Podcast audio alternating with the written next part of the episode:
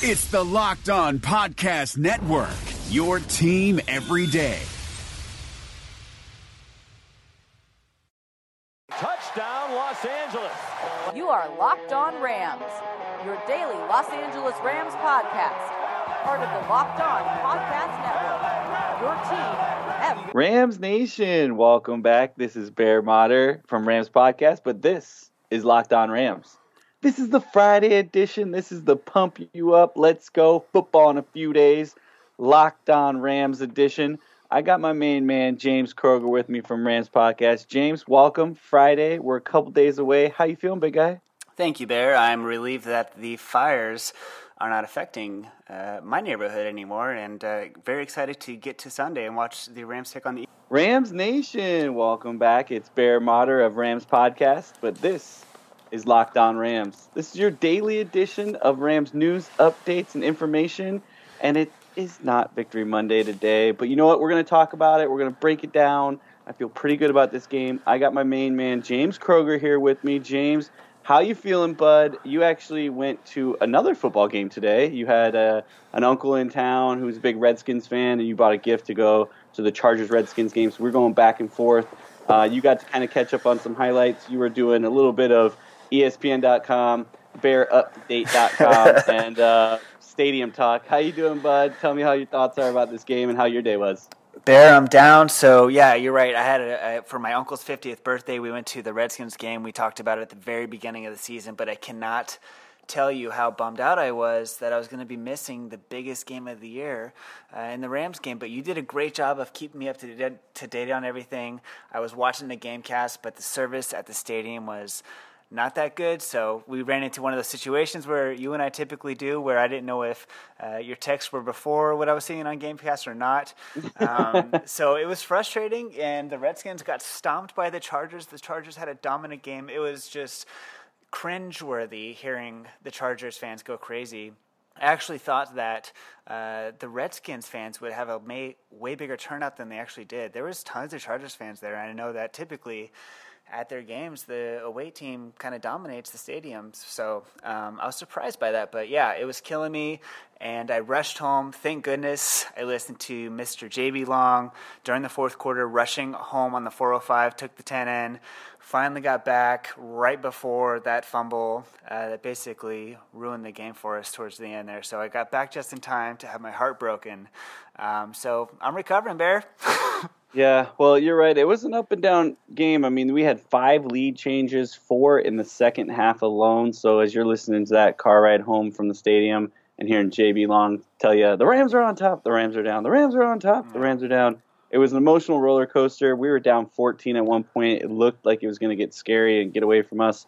Uh, they continue to fight back. You know, I'll give them that. We had a couple milestones in this game. Gurley bounced over a thousand yards on the ground for the season. Uh, Cooper Kupp sent the rookie record for most receptions uh, for 55 and over. Uh, I know he he tagged on a bunch near the end. Uh, I think he ended up with five catches, 118.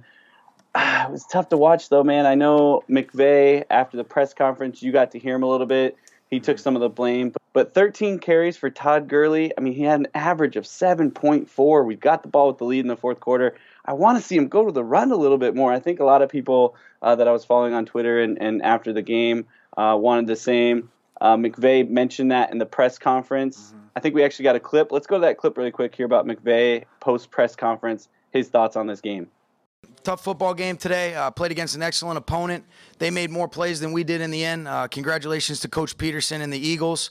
Uh, but it's a great learning opportunity for us. There was a handful of things that took place in that game that we will learn from. We'll learn from our mistakes, including me, starting with me.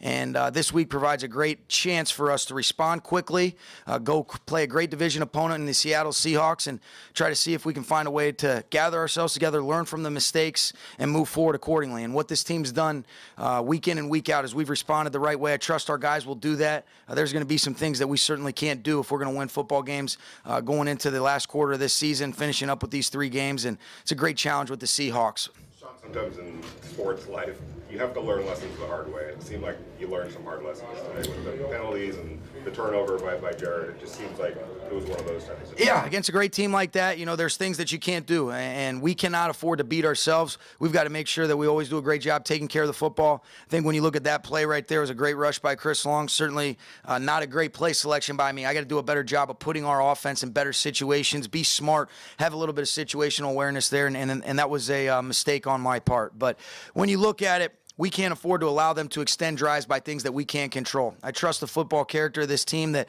uh, those lessons that we'll learn from this game will provide a great opportunity for us to move forward. Unfortunately, you do have to learn some lessons the hard way, myself included, most importantly, starting with me. And uh, can't wait to watch the resolve of this team as we move forward into a great week for uh, Seattle. The best part about that bear is Sean McVay took complete ownership for that. You can tell that it was hitting him hard, and he really wants to come back from this. Uh, you know, interesting. I watched almost all of his press conferences, and he, you can tell that this really got him down. So yeah, he does take it hard. Um, I don't blame him. You know, head coach of football team uh, that's you know was sitting at nine and three, now nine and four. Uh, it was a tough game, man. We were right there at the end. The score, 43 to 35, really doesn't do it justice. They tried to throw the ball around near uh, the end there, and the Eagles returned it for a touchdown just to kind of rub things in. Um, I had a couple people, friends that I was texting throughout the game. We've got a buddy who's a big Eagles fan, and he was kind of giving me crap throughout the game. And then got pretty scary when Wentz goes down. Uh, hopefully he'll be all right long term, but early reports out of um, you know, Philly's camp is that he probably tore an ACL or MCL, and this uh. could be a season-ending injury. It's unfortunate because you watch a team like that and you don't want to. You know, these two guys are going to be continue to be compared together, and you know, actually, I mean, if we won that game, I, lot, I bet a lot of people were going to say, "Oh, well, you beat the backup." Yeah. Uh, well, we did because their backup came in. Uh, it was Nick Foles. He went six for 10, 42 yards. He completed that big third down conversion at the end of the game um, and seemed to do everything right. He took one sack, but he just didn't have the big mistake of the turnover. Uh, I was really hoping that you know we were going to be able to get to him a little bit more. Uh, it's funny. At one point, I wrote down. Uh, I saw a stat pop up on the screen that we had 19 hits on Carson Wentz on 36 dropbacks at the time. It didn't feel like we were getting that much pressure on him, but we continued to deliver hits even after the ball was getting um, out of his hands, which was frustrating because he went for 290 yards and four touchdowns before exiting the game. He had that one interception opening uh, drive of the game, which was really exciting. We took points off of it. Uh, it looked like a great start for us, but um, that's a great football team over there. Uh, they seem to run the ball in balance. Uh, Ajayi had a good game. Uh, Clement had a good game. Uh, Blount was used at times. They had a total of 32 rushes for 139 yards. Another part where they just kind of wore us out there. But um, you know, our Rams played tough, just couldn't get it done. A couple big penalties didn't go our way. One was the taunting penalty by Trumaine Johnson, which I don't know if you heard that on the radio when you were driving back, or I'm curious to see if you heard anything about that with JB Long talking about it. No, I didn't actually hear that play, Bear. But one thing about this defense, they basically played two games today worth of, of plays. They were in there so much, and Carson Wentz was looking so good against them because they, they seemed to kind of get worn out. Yeah, they did. At the end of the game, seemed to be a little bit worn out. Uh, you're right. You know, Philadelphia had uh, 51 passing attempts and 32 running attempts. That's a lot, a lot of plays. You look at our team total um, we had 17 rushes and 26 passing attempts. Mm-hmm. Our offense, I mean, in a good way, in a positive side of this, is we moved the ball really fast. There was there was one drive, I think it was maybe even the drive that Carson Wentz got hurt on. It was a 15 uh, play drive that brought him all the way down and ended with a touchdown. And we came back and countered that with like a six play touchdown drive, and it was just oh, we just got these big chunks. Gurley was, you know, got a couple on the ground and then some through the air, and then uh, you know, ended up punching it in. We thought he scored on the corner pylon. They reviewed it, put it on the one, and Gurley did punch it in. But um, we just we didn't have those long standing drives, which you know I can't get completely mad at. Uh, but again, as McVay mentioned, he's got to do better setting them up for success on certain drives, especially near the end of the game when when you know Gurley's been killing it seven, you know, yard per average carry. Yeah, I mean that's unreal. So um, but the the big penalties, I mean, the taunting penalty. Trumaine Johnson had a big 40 yard pass interference penalty earlier in the game uh. that led to points, and then this taunting penalty. It was a third down. They were coming to you know come on the field, most likely punt it, and as he's walking away, he says something. McVay again asked after the game what you know were they described anything more on that play, and he said I guess they were warned earlier to, previous to that you know point, and the ref just had enough, and then um, you know those two big plays ended up you know putting points on the board. So the mental mistakes that hopefully they can take from this and and move forward and learn, but um, some things that are a little frustrating, but then there's those things that are really encouraging. So uh, emotional game, man. I just feel worn out. Yeah, totally worn out. And speaking of mistakes, the play that basically cemented this game for Philadelphia when Havenstein exited with the knee injury, the huge play from Chris Long uh, around the edge. We had Daryl Williams in there as the backup, but he got that strip sack on Goff. Um, do you think Goff maybe should have stepped up a bit in that play, or was he a little too trusting? And uh, would you blame that more on, on Williams, or uh, you think Goff should have maybe adjusted and tried to try to escape there? You know, I'm gonna stick with coach here. I'm almost gonna blame coach. You know, um, I would have liked to see a little bit more Gurley worked in there, and um, you know, if you yeah. do have a backup, maybe you you know you get a chip block on the edge out there to help him out. Uh, but internally, there's a little bit where Goff's got to grow there because mm. as he's dropping, he feels you could tell he feels the pressure from the right side because he steps up a little bit in the pocket, um, and he's going to release the ball. He's just got to be quicker from that that mindset of understanding, you know, he sees the block coming around the right side and, and most likely feeling that pressure, so he scoots up. But that's got to be a scoot and throw or take off and run the ball. But um, he's got to protect the ball there. That was a huge turnover for us. Um, you know, they came down, they had a long field goal, which was negated. Um, they ended up calling a penalty on the field goal, saying that we, um, you know, leaped over the center or put, you know, whatever whatever the term was. It was like putting pressure or I can't remember what the term was, but it was it was BS, man. Yeah. uh, you're watching the review, and for the for once, Joe Buck and Troy Aikman were actually on our side. That whole game, they're just like, you know, Carson Wentz, number one fan club, and talking about how you know they're dominating this game, and he just seemed very heavy favorite on that side, right? I usually like. You know, I'm, I'm a okay supporter of those two guys. I know they get a lot of hate on the internet, Troy Aikman and Joe Buck, not a lot of fans out there. But you know, near the end, uh, when they started going, you know, that's a terrible call. Refs kind of blew a couple here. You start to realize yeah. that you're not just a homer and you're calling for penalties when they shouldn't be there, but um, that there was some ugliness at the end of the game. But can't blame it on that. Um, you know, we had plenty of plays.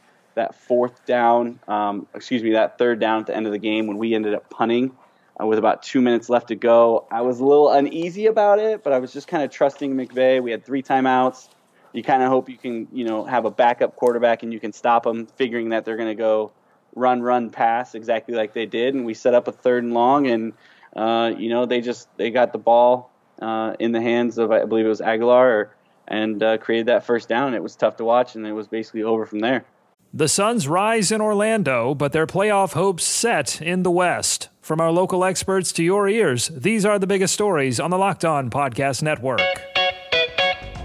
Despite finishing a perfect 8 0 in the NBA bubble, the Phoenix Suns are leaving without a playoff berth. Check out Locked On Suns today for a post-mortem on an amazing run by Devin Booker and company. That's all thanks to tiebreakers and a Caris LeVert jumper that rimmed out, giving the Portland Trail Blazers a win and a meeting with the Memphis Grizzlies in a play-in series for the Western Conference 8th seed. That begins on Saturday.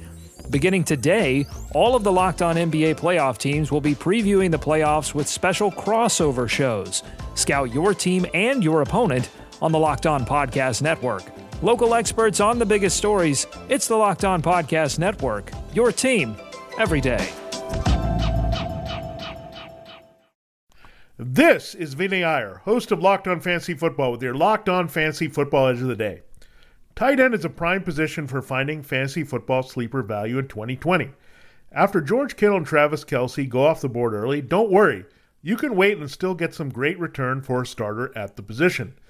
The two prime targets both have HH for initials the Chargers' Hunter Henry and the Falcons' Hayden Hurst.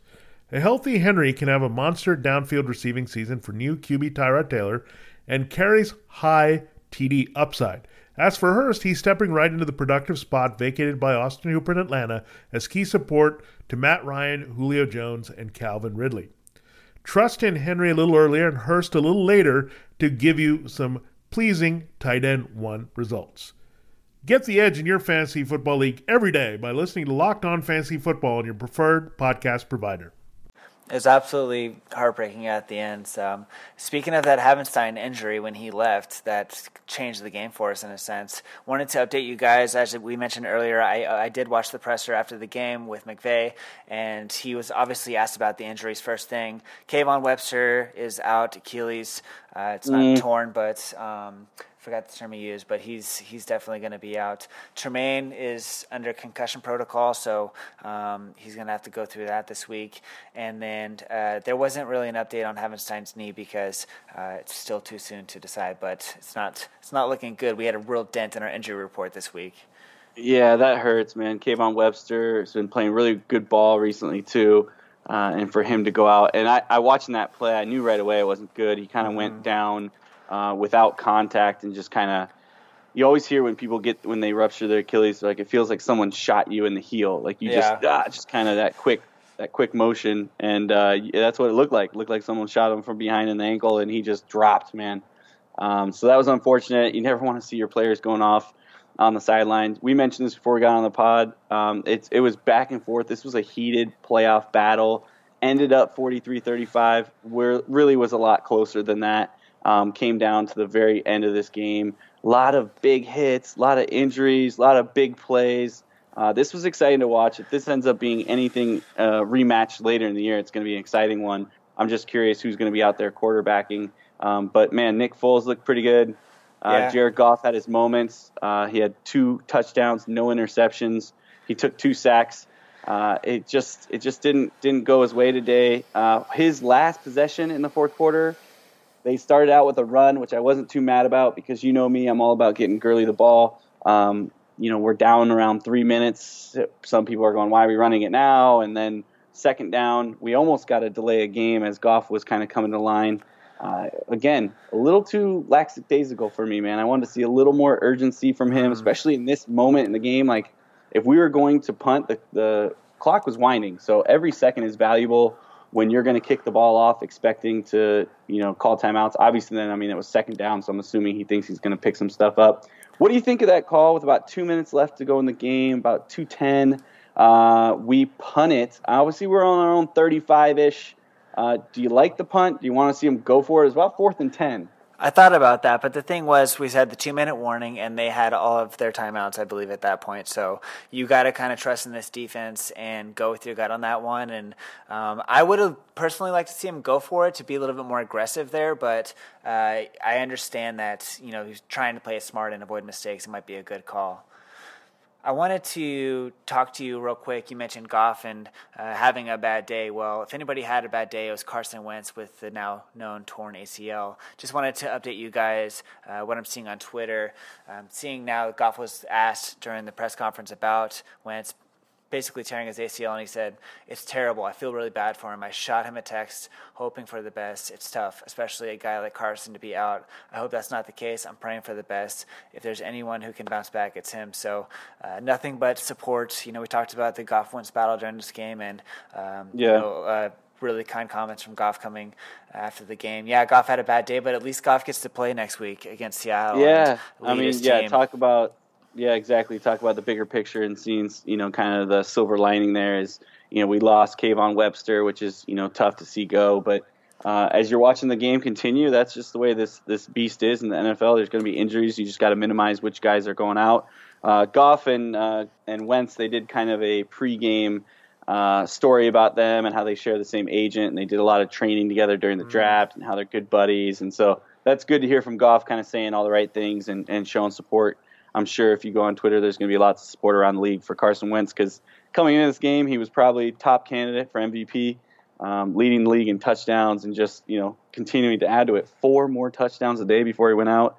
And another thing to add to that, which was just heartbreaking, was a lot of those touchdowns were coming on third down. I think they had mm. two third down touchdowns. They had another big third down earlier in the game where uh, we were trying to make a big stop on D, and they ended up ripping off like a 40 yard uh, pass play. So uh, that was that was tough for us. This game was the third down conversion rate. Well, it's um, funny. It's funny you say that it, because Wentz is the number one rated quarterback in the whole NFL on third down. So uh, goes to he basically proved it against the Rams. The Eagles were eight for twenty on third down, which sounds crazy, but two of those being a touchdown, another being a big first down. Uh, Rams two for seven. Just looking at the Ah. third down opportunities. I mean, we were two for seven. Obviously, that the the big one near the end of the game where we got the ball stripped from us. Um, you know that was a big one for us, and then not being able to convert in the fourth quarter. So not a ton of opportunities for the Rams there, which kind of as you're looking at these stats, um, they had 29 first downs to our 17. Uh, time of possession was 39 minutes to Philly compared to the 20 minutes to the Rams. And then yardage, they had 455 yards to 307 yards. As close as this game was, if you were going to look at a stat sheet, it probably wouldn't look as close on there. They just seem to have the ball more. They seem to have bigger drives. Um, but the Rams stormed down the field and Yeah. made plays happen when they wanted to. But um, another thing I saw three out of the four touchdowns from Carson Wentz went to tight end. So a matchup battle that was really tough for us early in the game. You saw him just basically finding Alec Ogletree and just using that matchup. He was Right. at the beginning of the game, they went right to him, which was a pass interference in the end zone, put it on the one yard line. They converted from there. And then the second touchdown was just right over Alec Ogletree's shoulder. So they made that matchup uh, one that they went after early. Rams make a little bit of adjustment at half, winning the third quarter uh, at the beginning and the end. We, we put up 14 to their seven. So again, the third quarter is a great quarter for us, but we couldn't finish, man. We were up in the fourth with their backup quarterback in and just couldn't get it done. It's rough. It's tough. It hurts. Yeah, Bear. Well, the one thing I do like about this is we're facing arguably one of the one of the best NFL teams right now, and we put up. We didn't get stomped on. We really could have won this game if a few things happened a little bit differently. And the fact that we're able to take on a team like this, and it almost seemed like a, a playoff game in, in a sense. Um, you know, the two teams that are leading the NFL in points per game at before this game, thirty point one each exceeding that in this game, facing each other. And, you know, they had a four point fourth quarter lead at home with Carson Wentz out, and they still didn't win. So it was just really a heartbreaker. But it's so good to see from a turnaround team like this to know that they can face one of the best teams in NFL and, and really give them a battle. So.